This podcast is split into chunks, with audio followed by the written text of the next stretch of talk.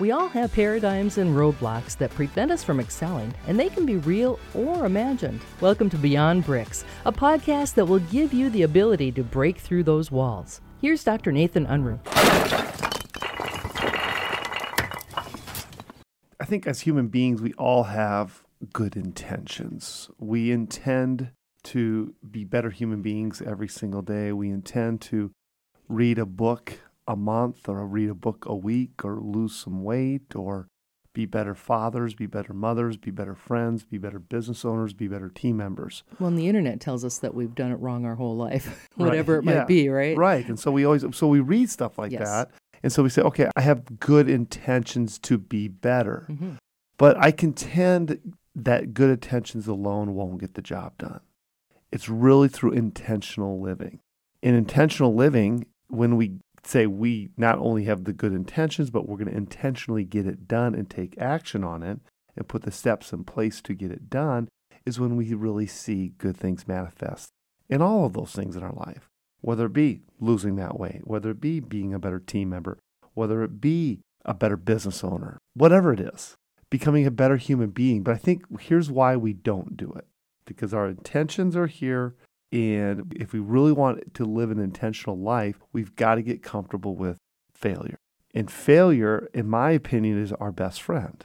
If I didn't work out today, does that make me a bad human being? Let's get up tomorrow and be intentional about it. If I didn't read a book last month, let's read one this month. Be intentional about it. So I think as we look at the success cycle, I took this from John Maxwell.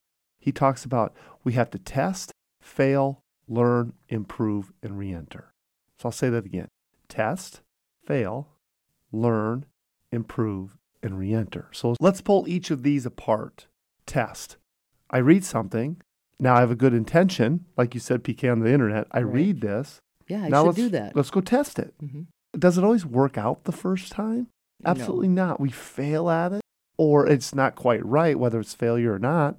We learn from it. Now tighten the screws down, improve, and do it again.